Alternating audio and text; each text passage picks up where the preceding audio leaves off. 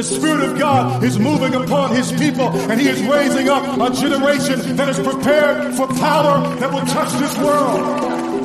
They lived amongst the ruins, they were the last human force. The remnant that refused to serve the robot Trojan horse. Forced to migrate underground, avoiding drones and scans. To navigate the darkness and give birth without implants. The time we knew was coming, the breaking of the seals. Unfolding right before our eyes, the Antichrist revealed. Technology advanced beyond the scope of human hands. Attached itself inside the soul of man and took command. But those who saw it coming were the fragment that remained. Avoiding the enslavement and the merging of all brains. They were forced below the surface in the darkness of the caves. Inside the belly of the beast to carry on the flame. Black relics from the past, they were progenitors of truth. No human leader but the word of God to show them through. But they counted themselves worthy to suffer for his name. A blessing to be living and rejoicing through the pain. They were born to be survivors, predestined for that time. Protected and preserved to be a witness to the blind. Like those who came before this, the Daniels and the Jonas, the Shadrach, Meshach, and Abednego's were in the furnace. Like Noah in the flood, they were preserved inside the ark. A chosen few remained that were uniquely set apart. The world turned all against them, yet their mission still remained. They lived each day alive in Christ and knew to die was gain. They have been in the wilderness. They have been the caves. They have been obscurity. They have been behind the scenes. No one has known their names. No one even recognized them, but they have been recognized by heaven because they have been seeking the face of the Father and calling on God behind the scenes. Heaven knows their name and hell knows their name. Now it's all a distant memory before the singularity. Long before technology invaded our biology, like history repeating, it was written to unfold. These mysteries all leading to the oldest story told. They built upon the tower until Babylon gave birth, attempting to be gods by making flesh and iron merge. Although we saw it coming, we didn't know it was so near. Some tried to look away to ignore their deepest fears, but with each passing moment, it enveloped every mind through comfort and convenience and expanding human lives, expanding information to explosive to contain beyond the scope and understanding of our tiny brains. It soon became the norm to transform the human form, the brewing of a coming storm we've never seen before. The day we started customizing children by design and modifying DNA to make ourselves divine. First, the powerful elitists all began to get implants. The rich and famous followed suit to be the most advanced. They thought themselves enlightened, so much wiser and evolved. Most didn't know the root of all this evil was involved. Uploaded all their minds inside an AI quantum hive, made in the image of a man. The beast now come alive. They relinquish all control and put their trust in the machine, and extinguish any chance that souls could ever be redeemed. And God is bringing them out to the forefront in this time to change the course of history and change a generation and bring a revolution of revival. To one day, this last generation will step right into heaven.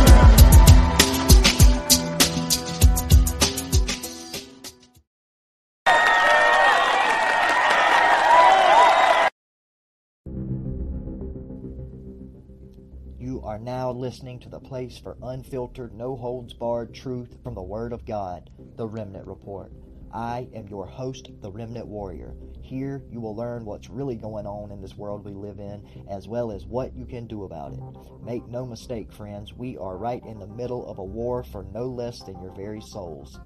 The enemy has spies everywhere and will certainly use every weapon that he has because he knows that his time is short. From the very beginning, God declared his end. From on Calvary's tree, we find forgiveness of our sin. So he who hath an ear, let him hear. Open your eyes so now you can see. The King is coming in the clouds with 10,000 of his holy ones to save the righteous, judge the wicked, and slay the prophet and the beast. So now, let's get this program started. I want to show that the darn vaccine is full of is full of shit. Tell us about who this person is. Dr. Gonzalez is one of our emergency room doctors at Phoenix Indian Medical Center. And she's a federal employee? Correct. Now you got this guy in room four who got his second dose of vaccine um, on Tuesday, has been short of breath. He's got elevated. myocarditis. Yes. Oh, this is bullshit. I, and, and then No, let's see. probably myocarditis due to the vaccine. Right. But now they're not going to blame the vaccine. Well, and you know what? But he has an obligation to report that, doesn't he? They are not reporting Right. because they want to shove it under the Yeah. under the the, the, the mat. What patient was she referring to? She was uh, referring to that patient, that 30 something year old patient that had congestive heart Congestive failure. heart failure. And in that particular patient's case, it was not reported. No. The problem in here, they are not doing the studies. People that had it, you know, and the people that have been uh, uh, vaccinated, they're not doing any um, antibody testing. It's super fishy. Not that it hasn't been done, it hasn't been published. That's It all. hasn't probably Uh, been done because the, the government doesn't want to show that the darn vaccine is full of is full of shit. The government doesn't want to show that the vaccine is full of shit. It's not doing what it, its purpose was. May I see your badges? You're Jody O'Malley with the Department of Health and Human Services. This is the United States government identification. I'm looking at the CDC website. It says that you're required to report adverse events following vaccinations. One of those would be uh, congestive heart failure. That's a huge one. Were there other instances that they they didn't report? Oh, I've seen dozens of people come in with an adverse reaction. Yeah, it's really sad. She had just come back from surgery, from leave. So what are we looking at here? You're looking at me transferring her um, to uh, a higher level of care that could handle her condition. And this is a, col- a colleague at your hospital who got sick. She didn't want to take it because of her religious beliefs. And she was coerced into taking it. Why are you choosing to blow the whistle? It's not what a lot of people would do. They're scared, they're afraid. Are you afraid? I wouldn't necessarily say I'm afraid because my faith lies in God and not man. This is evil at the, the highest level. You have the FDA, you have the CDC that are both supposed to be protecting us. Are you afraid they're going to retaliate against you? Yeah. I'm a federal employee. What other federal employees do you see coming out? But you put your faith in God. Amen. The government doesn't want to show that the darn vaccine is full of shit. There needs to be a registry of the people who aren't vaccinated. That's happening there in Germany. I'm going to go door to door instead of going, oh, it's just your booster shot. Don't get the doctor. So I tell you no. She didn't want to take it because of her religious beliefs. She was coerced into taking They are not reporting because they want to shove it on the, the mat. Why are you choosing to blow the whistle? Are you afraid? I wouldn't necessarily say I'm afraid. My faith lies in God and not man.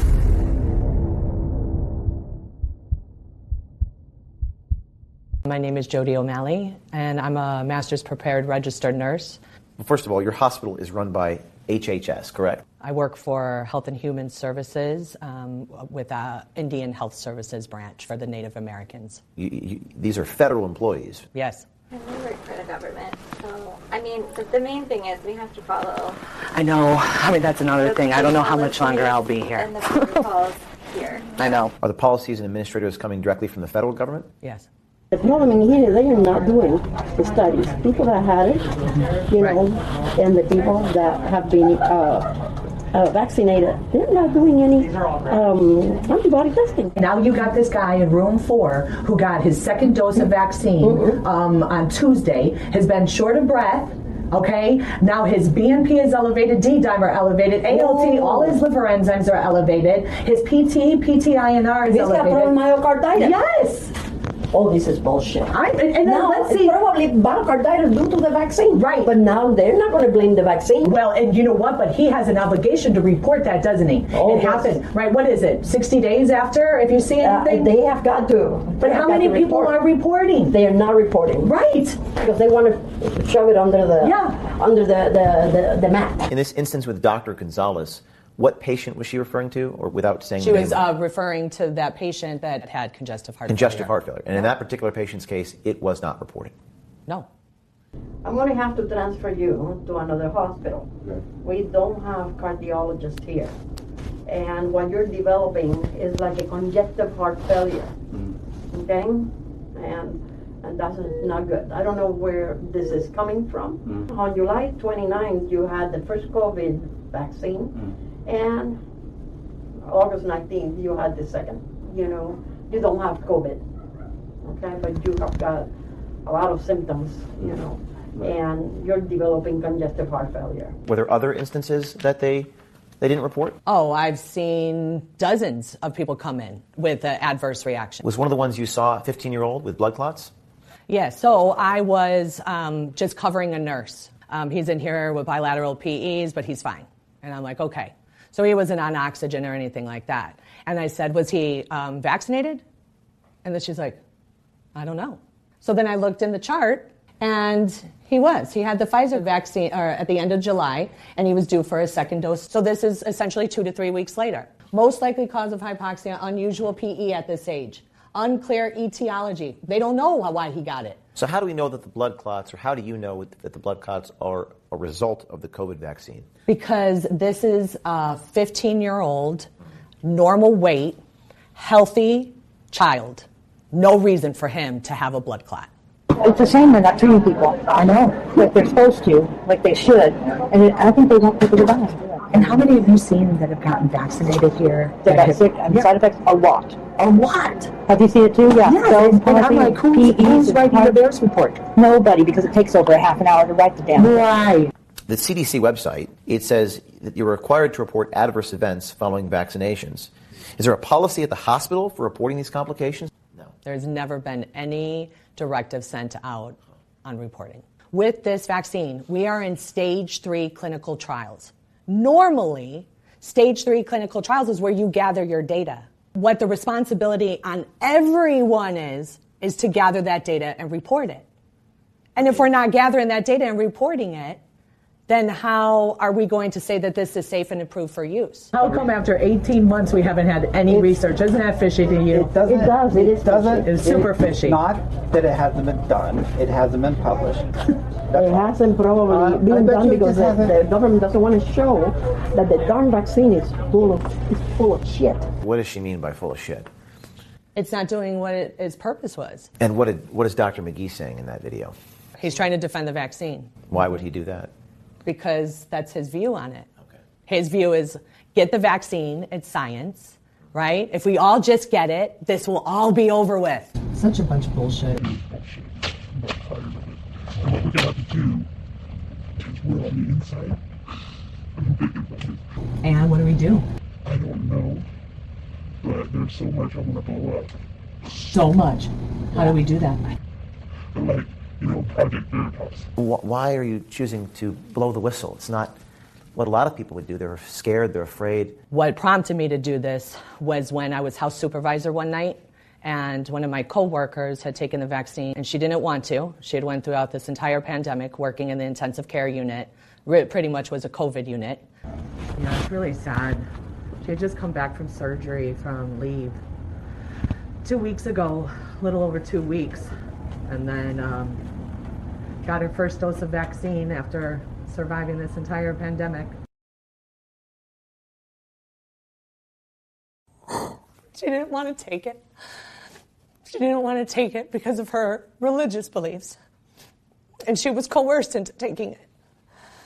And it's like, nobody, nobody should have to decide between their livelihood, being a part of the team in the hospital, or take the vaccine. Now, now, now we're just making people take it. And then there's reactions to it. And then you have a medication that has been shown effective and surely has no adverse reactions for trying it. Did um, Dr. Backwad talk to you about prescribing ivermectin for? Not a lot of this facility. And so physicians can't um, prescribe off-label use medication here. Not for COVID. They did it with hydroxychloroquine, and they it was really bad, and so they are not allowing it right now. She said yes. Um, I would agree to write for this because she's not contraindicated. And Dr. Bagwa said that? Yes. I am, I am stuck. I am told you are absolutely not to use it under any circumstances whatsoever for somebody with COVID unless you don't want to have a job. I am not going to lose my job. Damn. They were not allowing, they were going to lose their job if they allowed you to use that drug. Right. Nuts. Right now, um, what is plaguing this country is the spirit of fear. Are you afraid? It's my career, you know, it's uh, how I'll help people. Um, but am I afraid? I wouldn't necessarily say I'm afraid um, because my faith lies in God and not man. So I have um, two older kids that are on their own, and I have a 12 year old at home um, that I care for on my own. You know, like what kind of person would I be if I, if I knew all of this? This is evil. This is evil at the, the highest level.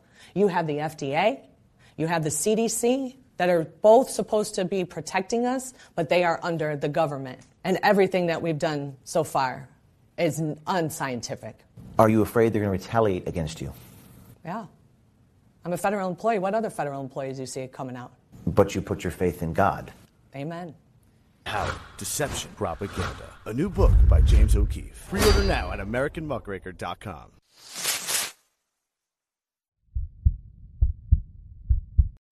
everybody. My name is Nicole. I am an ICU nurse and I have been a COVID crisis response travel nurse since April of 2020. I'm making this video today sh- to share some information with you that I think a lot of people don't know, um, but you are being lied to, and I think that people need to know this information.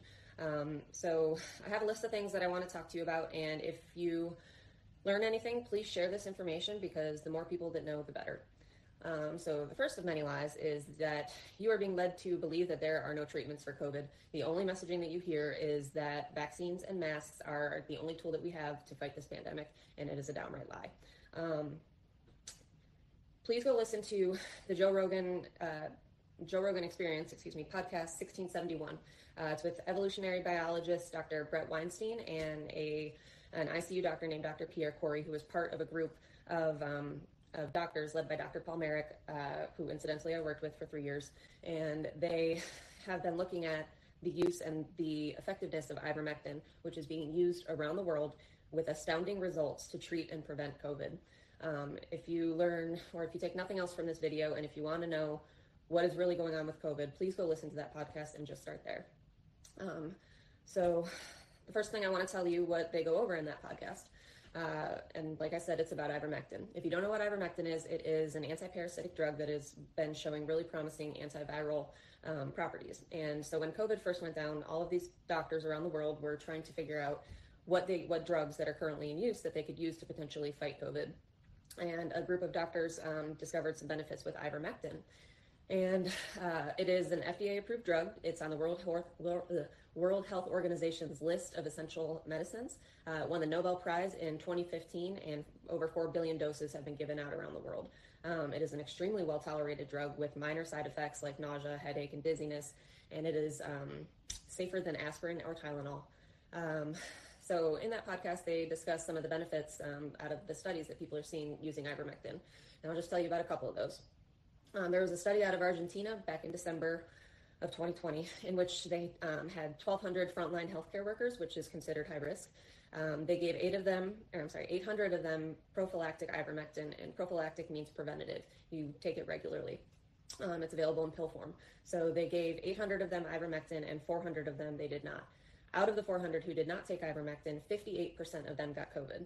Out of the 800 who were on the ivermectin protocol, zero got COVID. That should be front page news, and yet you hear nothing about it. Um, in Mexico, which a lot of these lesser developed nations, um, they don't really have the money to pay large pharmaceutical companies to develop new drugs. So they were looking how to repurpose cheap, affordable drugs. Ivermectin is off patent. It's been in use since the 70s. And um, so there is no financial incentive for the pharmaceutical companies um, to really push it. So over in Mexico, they had seen a benefit with all these studies and they implemented a uh, uh, test and treat program. And within, which is where if somebody tested positive or were very early in showing symptoms, um, they gave them ivermectin. And within two weeks, the hospitalization and death rates completely plummeted. Hospitalizations in those who took ivermectin versus those who did not were reduced by 75%. In India and Peru, um, they're really good examples because they implemented ivermectin in certain states in the country and um, other areas did not in Peru specifically, 24 of their states adopted it, and in one month, their deaths were, death numbers were down 59%. Um, they were down 75% after 45 days. And I just want to show you, because I think this graph does a beautiful job. So what you're looking at here in the blue is the areas where they implemented ivermectin. This is the total deaths in the country. That is the case fatalities for COVID, and then the total cases. And as you can see, when ivermectin was implemented in the blue areas, cases immediately dropped, the deaths immediately dropped. And I think it gives a really stark contrast to red. The red color is in Lima, Peru, where they did not adopt the ivermectin. And as you can see, their case numbers stayed higher, their deaths stayed higher, and for longer. And over here, after they implemented um, ivermectin in the blue areas, their numbers stayed down. Yet in Lima, Peru, in the red, they came down initially and then they spiked back up and took much longer to come back down. Um, all over the world, they are seeing benefits with the use of ivermectin. There's a meta analysis um, by Dr. Tess Lawrie, who is actually a consultant for the World Health Organization. Now, um, uh, meta-analysis is when somebody up here takes a look at studies down here, they extrapolate the data, they run the numbers, and um, essentially determine like a, um, a, summary of those of those um, studies. So she did a meta-analysis and she found that when ivermectin is used as prophylaxis, it reduced the COVID infection by an average of 86%, which is far higher than the threshold of herd immunity that they've been telling us at 70 even if it were ineffective at treating COVID in moderate to severe um, cases, when it is used as prophylaxis, ivermectin is capable of driving this virus to extinction. Currently, um, when a patient gets uh, when a patient it comes to the hospital, they're treated with corticosteroids and remdesivir. Um, it should be noted that the importance in treating most viral infections is that you want to treat them early because it's not actually the virus that kills you, um, it's your systemic inflammatory response. Once your immune system um, goes to attack this virus, uh, you have this severe systemic inflammatory response. So currently in the hospital, we use steroids, which helps with inflammation. So corticosteroids and remdesivir are now the standard of treatment for COVID. Um, it is becoming well known that remdesivir does nothing. It has some pretty significant side effects, and it costs about $3,000 per treatment versus ivermectin, which would be about $3 per treatment. Um, corticosteroids have had a great benefit. Uh, we've been seeing it um, in really improving treatment protocols for the um, COVID patients that come in, whether uh, they're in the hospital or in the ICU. Um, Dr. Kory from the podcast actually is the one who who had this implemented because last May of 2021, he went to the Senate and brought them one study that showed the benefit of corticosteroids being used. And based on that one study, we adopted that protocol nationwide. Um, currently, there are 60 published controlled trials with 58 of them saying that there are overwhelming positive benefits to the use of ivermectin, and yet you've probably never even heard of it. We have a drug that is safe, it is cheap, it is highly effective, and it is widely available, and it's not being used. There is no other medication to treat COVID that has simultaneously shown impacts on the prevention of transmission, viral clearance, um, which is how long it takes your body to uh, get rid of the virus, the time to clinical recovery, and the survival rates. So, um, Dr. Kory, and, this part, and who is part of this group called the FLCCC, um, he brought this information of, of all this amazing potential that ivermectin has in December of 2020. He went to the Senate and he gave a powerful presentation. And I suggest you look it up. Um, he, you know, showed all the benefits. He showed all of this data, and it's still not in used. And further, his presentation to Senate has been completely wiped from the internet. They removed it from YouTube. Um, Dr. Tess Lawrie, she brought her presentation, her overwhelming, um, her meta-analysis that showed the overwhelming benefits. She brought that to the government in the UK, and then that video was posted on YouTube, and within three hours they pulled it down. And if you look at the um, community guidelines for YouTube, it is uh, it's incredible because you literally cannot speak about ivermectin. You cannot speak about hydroxychloroquine. The censorship is insane. Um, so turns out that if you have a drug on the market that is to treat something, if there is a drug available that is safe and effective, you cannot get an emergency use authorization. Merck, the maker of uh, the maker of ivermectin, attacked the safety of their own drug. They said that there's there doesn't seem to be any benefit, and that basically the risks are uh, are too great for one of the safest drugs known to man. Um, turns out Merck has a new drug that they think is going to treat COVID, and so they're seeking an emergency use authorization, and the government just gave them $356 million uh, to develop that. The World Health Organization and the FDA will not approve this drug, ivermectin. Um, they say that there's a lack of sufficient data and they want the gold standard of large randomized control trials. The problem with that is that large randomized control trials cost a lot of money and they take a lot of time. And if you're drowning in an ocean and you see a piece of driftwood, why would you not grab onto that? Um, ivermectin is an opponent to the emergency use authorizations and the profits that can be made that are for drugs that are on patent. Your governing agencies in North America and Europe are doing everything that they can to not approve this drug, despite overwhelming evidence that it is safe and that it works. They are favoring those with financial interests, and we are paying the price. They could have stopped this in December. They knew about it in December, and they could stop it now because ivermectin also works on the variants. They could stop this at any point, and they are choosing not to. So if you are somebody who has in any way been affected by the pandemic, by COVID, if it bothers you that potentially millions of people around this world have died because they will not put this in use, or if you are a healthcare worker who has watched your patients turn blue and suffocate to death, know without doubt that your government has failed you. The next thing is hydroxychloroquine. Um, if you all remember in the beginning of COVID, hydroxychloroquine, um, you know, Trump came out with hydroxychloroquine saying that it was a potential game changer and they were seeing really great benefits with it. Um, that came out of a, a, study where it was being used in um, in northern New York, and they brought it to the government. They you know said that this could be a potential game changer, and we started implementing it. We were using it in the hospitals. They were doing controlled trials, and then shortly thereafter, there was a paper published in The Lancet, which is one of the most prestigious uh, medical journals um, that guides the practice of doctors and scientists all over the world.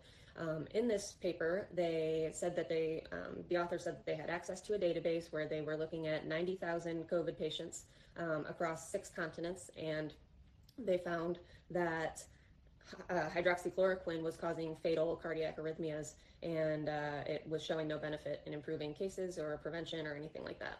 So immediately, the World Health Organization shut down all clinical trials and pulled it from pulled it from the hospitals and told the doctors they cannot prescribe it. Um, they couldn't give it in the hospitals, couldn't give it in the outpatient setting. Um, lo and behold, within a week, um, all the doctors around the world that were looking at this article were writing to the Lancet saying, "This does not make sense. Explain this." And within two weeks, the paper was pulled, and it is now widely known that the data um, was completely fraudulent. It's known as LancetGate. Um, and yet the smear campaign was done. They do not tell you that in the hospitals, over 78% of the patients who have COVID and are hospitalized are obese. They do not tell you that 80% of the patients are vitamin D deficient. Um, there was a big study that came out of uh, Kaiser Permanente out in California where they looked at uh, 50,000 patients who were COVID positive, and they were trying to ind- find something that um, that correlates for having a poor COVID outcome, whether you would be hospitalized whether you would go to the ICU or if you were die, you would die. And they found that physical inactivity, not moving your body, was the strongest risk, risk factor across all outcomes compared with the commonly cited modifi- modifiable risk factors, including smoking, obesity, diabetes, hypertension, cardiovascular disease, and cancer. And yet, you don't hear any of this. There is no messaging about proactive steps that you can take in order to improve your outcomes with COVID. If this was about saving lives, if this was about ending the pandemic, we have any number of tools that we can use to defeat it, and they are straight up lying to you. Um, so next I want to talk to you about the case numbers and the testing and how completely artificially inflated they are. Um, so the gold standard for testing is the PCR tests. And the way that these tests are done is that it is essentially, there's different levels of sensitivity that you can set it. And those are called cycle thresholds. Um, you know, you have been led to believe that there is a massive crisis let me let me just go with that. You have been meant, led to believe that there was a massive crisis then, and that there is a massive crisis now. And you know, I just want to show you because all these mandates are popping up all over the country, and they are painting this picture that there is a huge crisis. So this is your CDC, the COVID data tracker. So you know, New York City just uh, implemented mandates that 50% of the city who is not vaccinated um, cannot go into any indoor dining or any uh, gyms or anything like that. So you would think that there is some sort of crisis that we need to stop, right? So if you look at New York, which has a population of 1.6 million, this is going to be your seven day totals. And currently, because the point of all of this was to not overwhelm the hospitals, remember? In New York, the percentage of the beds that are used for COVID is 1.8%. In the ICU, it is 3%. And if you look at the death numbers in the last week, 11 people out of 100, or I'm sorry, 1.6 million have died. And while any death is a tragedy, you have to consider how many lives are affected by the actions that they take. So let's check LA, because they're doing it over there too. Los Angeles, which has a population of 10 million people, they had 8% of their beds used with COVID. And I don't know if this is the number of beds that actually have people in them or the beds that are actually occupied. Same thing with the ICU, only 14%. And 95 people have died. When I looked at this yesterday, it was actually negative uh, 4%, meaning that it was on the downtrend. Make of that what you will. Um, So, I also want to show you there is from Johns Hopkins the weekly hospitalization trends, which shows all of the beds available in the, in the country. You can break this down by state, but currently, this is what it looks like. The green is non COVID beds, and the orange is COVID beds. The gray is empty beds. This is for all inpatients, and then this is for the ICUs. It does look like it's increasing some, but there's still a lot of space available. So when they tell you, when they have the media freaking everybody out by all these case numbers and how overwhelmed everything is, there's not really a crisis. They are manufacturing this to facilitate fear and panic in everybody, and people are just falling for it. And here we are. So um, let's talk about the inflated case numbers. So the PCR test, the way that they're done, like I said, is a sensitivity test where they can set the cycle thresholds um, in order to detect the presence or absence of a virus.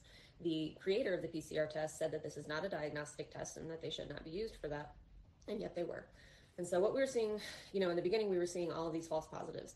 Uh, people were being tested multiple times because we knew that the testing didn't line up with what we were seeing clinically. You could look at a person who came in for a broken leg and they would test positive, and you know, it doesn't match up with what we were seeing. So they had set the sensitivity so high that um, when you set it that high, you can pick up the tiniest little molecule particle of something that could be floating in the air, or somebody who had COVID three months previously or had an asymptomatic case three months ago, and it was being picked up on these PCR tests, um, which were being run in uh, you know areas where they were doing thousands of tests a day, positive tests and negative tests. Um, so we were getting all of these false positives, and that affects the case numbers, the hospitalizations, and the deaths. Um, anybody who, everybody who went into the hospital was tested for COVID, and if they happen to have a positive test, they count in that hospitalization number all of those false positives also count in that hospitalization number, and this applies to the deaths as well. Um, anybody who, like I said, anybody who came into to the hospital, whether they, you know, got into a car accident or if they were shot in the streets, we tested them for COVID, and those who tested positive were considered a COVID death. And there is a very big difference between dying with COVID and dying from COVID. Multiple government officials have um, stated that those anybody who tests positive with COVID is considered a COVID death. And George Floyd died with COVID. You think COVID killed him? Um, you know, furthermore, I I have been in. I'm not saying COVID isn't real, and I'm not saying that there are not people who were hospitalized and had positive cases, and that there weren't people that died from it because there certainly were. I was in, I've been in eight hospitals across four states since this started, and I went to New York, I went to New Jersey first, and it was busy. And yes, New York got hard, got hit hard, but most hospitals across this nation were fine. And further than that, they were actually empty because um, you know, they canceled all non-emergent surgeries, and they, you know, because of, there was this big, massive freakout, uh, nobody was coming into the hospital because they were afraid they were going to catch COVID there, and that has had long detrimental effects. But most hospitals reported massive losses this year, and so there were financial incentives. Um, you know, hospitals were getting money from the government to take care of COVID patients. So I have personally seen people walk into the hospital from their house two blocks away, incidentally test positive for COVID. Oxygen saturations are 98% on room air, their labs look completely fine, and they admit them. Oftentimes, those patients are put into actual, like COVID wards with actually infectious people the you know the media has spun this and they have created so much fear and you know everybody is scared to leave their house because they are convinced that they're going to get covid if they go anywhere when in reality you know there are 330 million people in this country and i think there's 35 million uh, cases so far that's about 10% and if you count in the false positives it's even less than that and yet everybody is afraid to leave their house they're you know given up their lives basically for the last 18 months, when in reality, COVID overwhelmingly only affects people who are above the age of 70 and or or ill. If they have multiple comorbidities, then they're you know more likely to be severely affected by COVID. In reality, if you are above related to influenza, if you are above the age of 70, you have a slightly bigger chance of dying from COVID than you do from influenza. If you are below the age of 70, you are less likely to die of COVID than you are of the flu. And I have, you know, there are so many people who are convinced and brainwashed by the media that this is a plague and that they need to lock themselves in their house and wear seven masks. And it's it is wrong.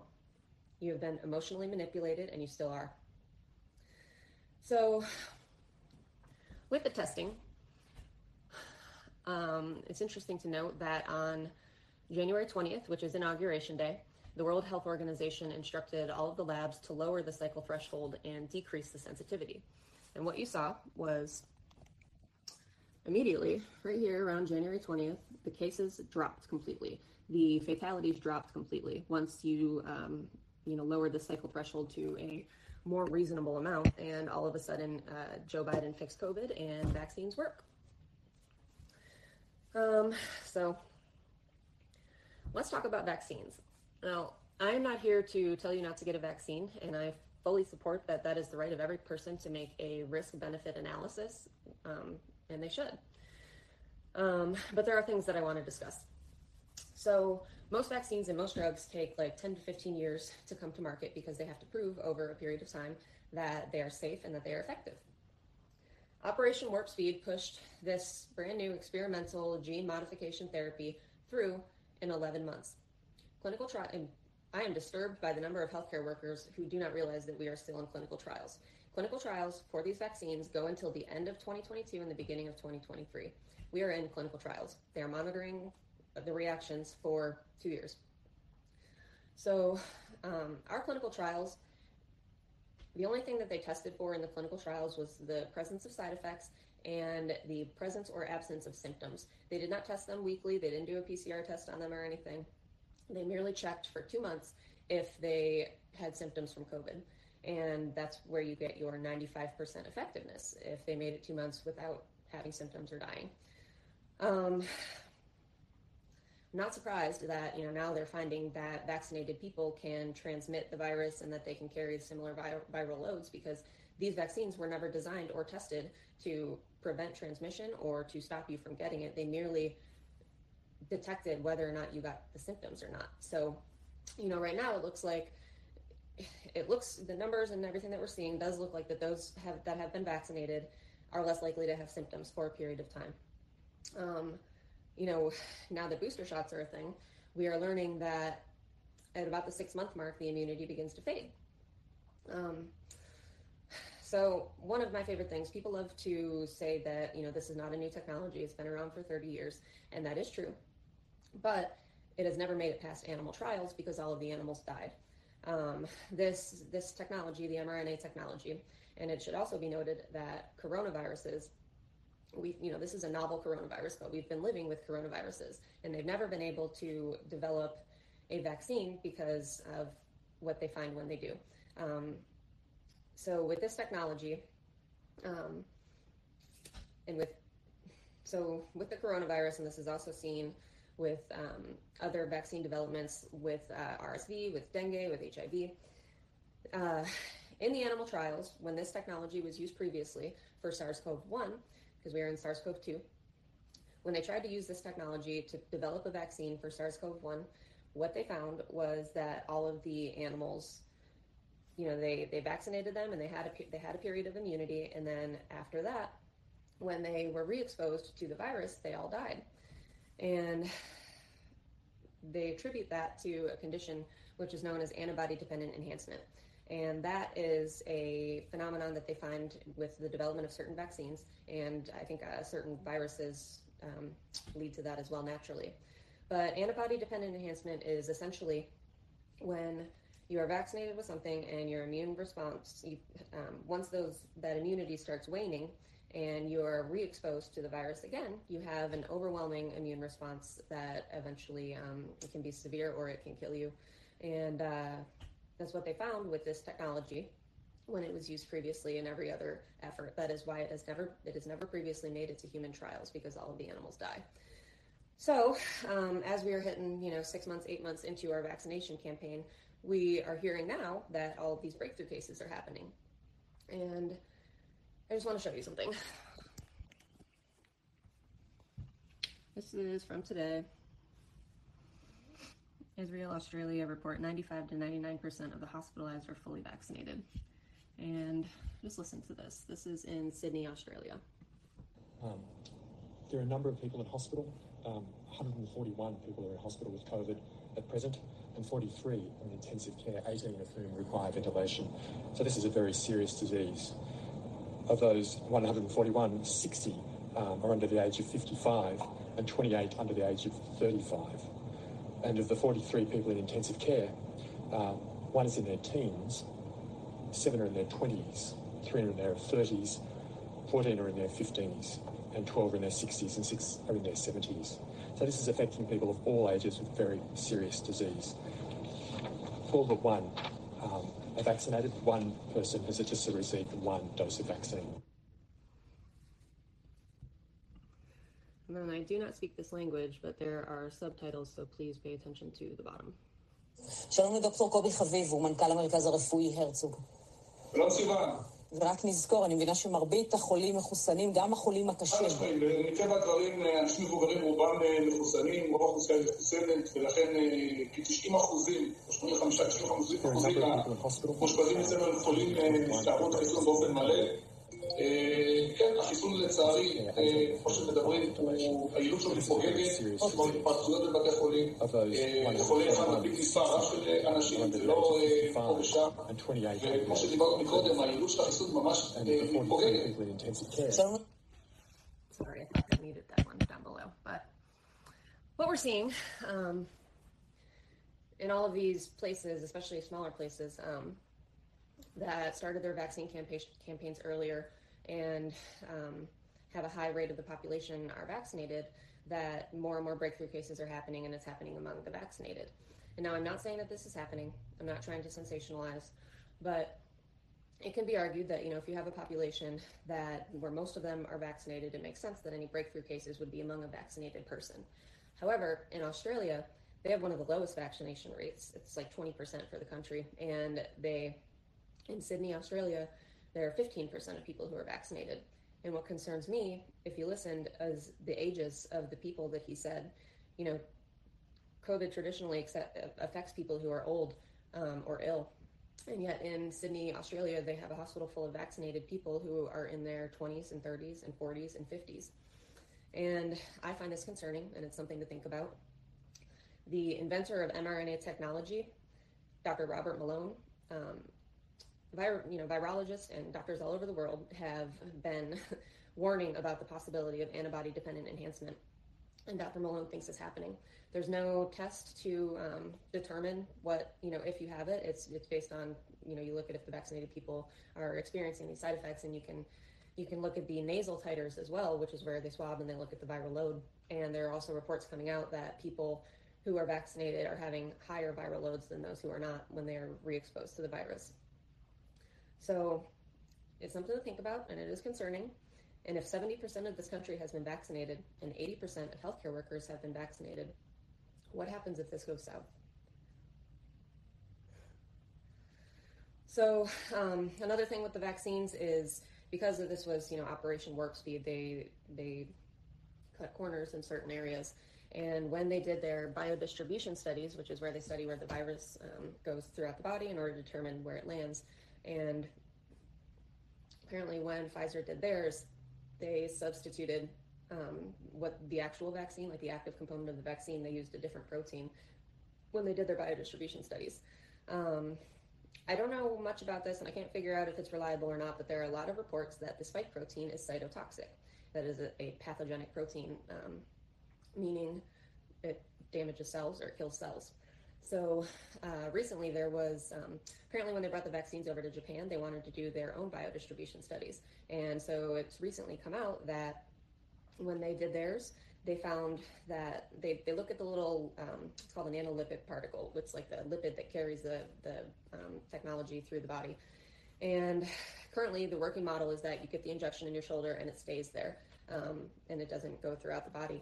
However, in this Japanese study, they found that um, across a period of time that it is heavily deposited in the spleen, the liver, the brain, the heart, the bone marrow, breast milk, and particularly heavily in the ovaries. And there are a lot of scientists, there are a lot of scientists and people across the world who are calling for a halt to these vaccines. They're saying we have safe and effective treatments, and you know, we injected people with toxins, and we need to stop this. And yet you don't hear any of this. So I want to talk to you about VAERS. And if you don't know what VAERS is, it is the Vaccine Adverse Event Reporting System, which is where um, injuries to vaccines are reported to the government. Because mind you, the pharmaceutical companies, if you didn't know this, they are not liable for any vaccine injuries, um, any of the traditional ones or this one either. So if you get a, a vaccine injury, um, you are actually uh, compensated by, uh, I can't remember quite the name of it, um, but there is a fund that taxpayers pay into for people who have vaccine injuries so that the pharmaceutical industry, the pharmaceutical companies are not held liable. So there's, uh, there was a big study out of Harvard that estimates that 1% of vaccine injuries are reported to VAERS. And I will say, in the last hospital that I was in, um, we weren't asking patients, it was not part of our admission database to ask them if they had a COVID vaccine until like May. So currently in VAERS, there are over 12,000 reports of death. Um, and I will, uh, mind you, anybody can submit a report to VAERS, so they go through and they verify them. And um, potentially not not everybody, you know, not all of these numbers are exactly what they are, but um, maybe they are too. So over 12,000 deaths, there's 121,000 reports of anaphylaxis, over 8,000 reports of blood clotting disorders, which um, can give you blood clots anywhere throughout your body. Uh, it can also give you heart attacks and strokes. And over 2,000 cases of myocarditis and pericarditis. They are seeing uh, Guillain-Barré syndrome, they're seeing Bell's palsy, all sorts of neurological disturbances, seizures. Um, 2,600 pregnant women have reported adverse events, and I'm sure you've heard that women all over the world are having menstrual irregularities. Um, in the children, because they're doing this to 12 to 17 year olds now, uh, there are 2,300 reports of anaphylaxis, 406 reports of myocarditis and pericarditis, um, and at least 18 reported deaths.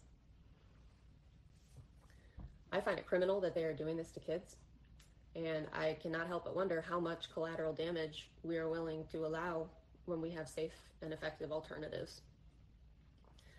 For those who are vaccine hesitant, they can be given ivermectin, and that will bridge the gap. Kids can be given ivermectin. They don't need to be part of this experimental gene therapy. Um, there is a lawsuit going on right now that has a CDC whistleblower who I guess has access to VAERS and a couple other databases that they looked at to evaluate, and she has attested under penalty of perjury um, that there are at least 45,000 deaths that have happened within three days of receiving the vaccine.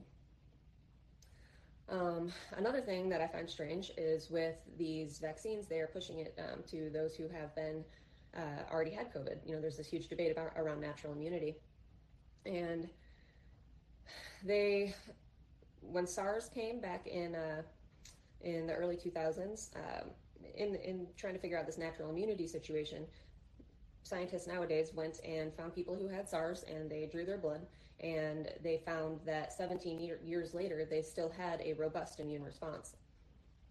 So, the, in the genetic makeup for SARS-CoV-1, which is SARS, and SARS-CoV-2, which is COVID, um, there's about an eight, or I'm sorry, about a 20% difference between the gen- genetic makeup of those two um, uh, viruses. and with with COVID and with all uh, when they took their blood over here, there's a 20% difference in in these two viruses. And yet those who had SARS and demonstrated that immune response 17 years later, they also found that they were immune to COVID. With the COVID virus, in, in, in all the variants that we know about right now, the furthest genetic makeup that they've been able to identify is 0.3% different than the original virus. It naturally follows that those who have had COVID will absolutely retain natural immunity and do not need to be vaccinated. And I heard this from a gentleman named uh, Dr. Mike Yeadon, Y E A D O N. Uh, he is he is the former uh, chief science office and vice president of Pfizer. And over the last few months, uh, he has come out and started giving interviews because he is terrified by what he is seeing. And I don't want to venture too much into the conspiracy theory area, and if you still think the conspiracy theories are a thing, you are not paying attention. But Dr. Yeadon, and I do not say this lightly, I think he is a hero and he is terrified by what he is seeing and he is trying to get the word out.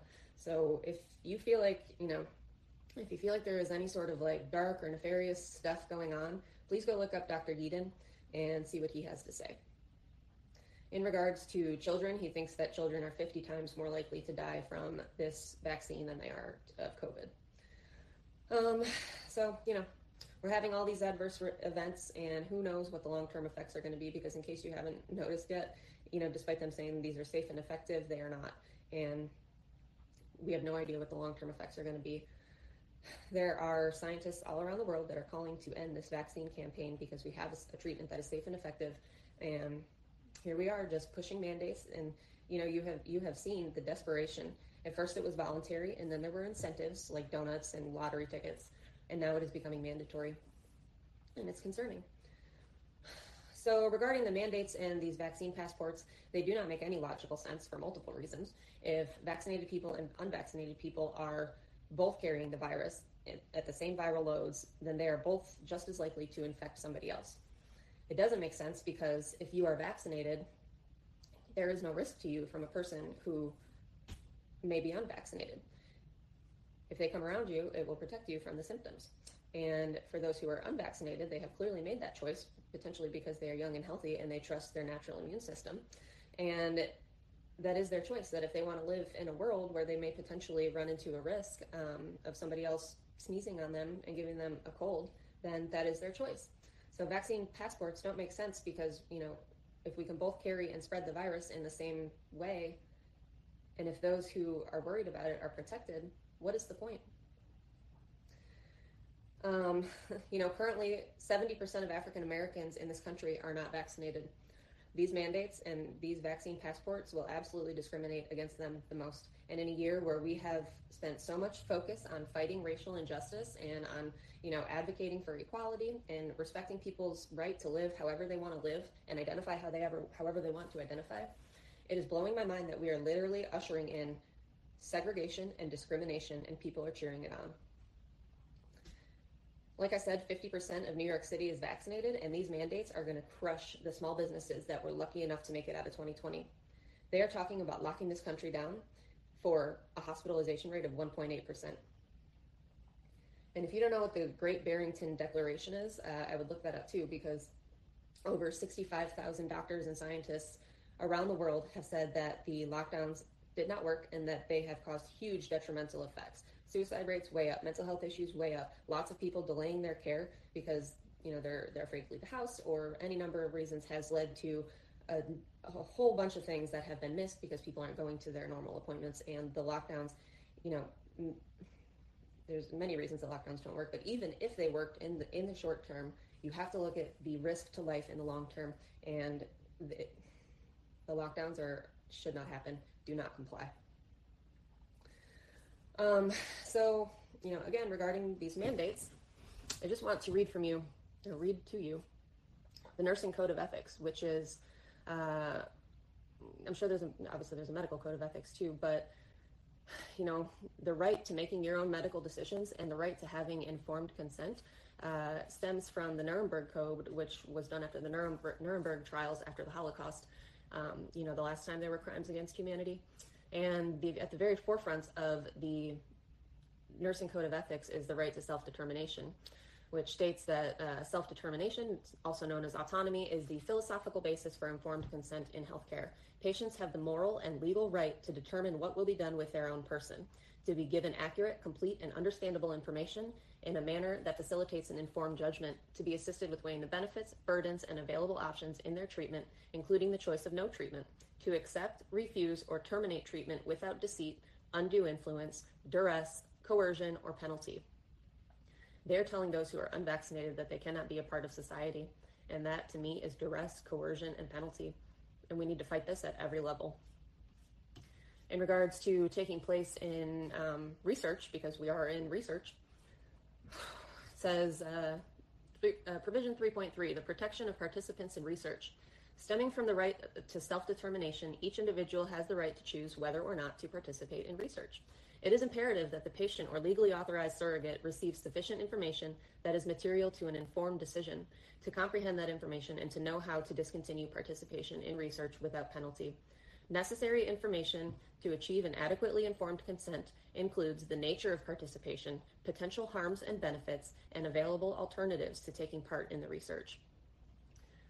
Um, do you think people know there are available alternatives to taking part in the research or the potential harms and benefits because I don't. And if you, you know, regardless of whether or not you know any of this information, if you are a healthcare worker who is shaming and intimidating and bullying people into making into making a decision that they don't want to do, everybody has the right to decide what will be done to their own body. And I think it's a shame. So, with the hospitals mandating all of these, you know, hospitals have started mandating that their healthcare workers uh, be vaccinated. And as of right now, uh, 20% at least, um, you know, people are under the threats of losing their livelihoods and losing their 401ks and all sorts of stuff. And as of right now, 20% of the hospital workers are not vaccinated. And supposedly we're having this huge crisis, and they're saying that we're going to get slaughtered by COVID again. And yet, hospitals are willing to fire 20% of their workers when they are already understaffed. There was a nursing shortage before the pandemic started. And then when it hit, a lot of people quit. And since then, a lot of people have been extremely stressed and frustrated and tired, just like everybody in the world. Like, you know, we have to deal with everything that's happening in the world, but then what's happening in the hospital too. And a lot of people have just said, this is not for me, and they've walked away. So hospitals across the world are extremely short staffed right now. And yet hospitals are saying that they are willing to fire 20% of their staff when there's this big looming threat. It makes zero sense. And also, please keep in mind that doctors and nurses are willing to lose everything that they have worked for to give up a career that they love in order to not take this vaccine. So, you know, what happens if, if they fire 20% of the, you know, hospital workers? The patient ratios are going to go, you know, through the roof. Your nurses, your doctors will have more patients and care will suffer and people are going to die.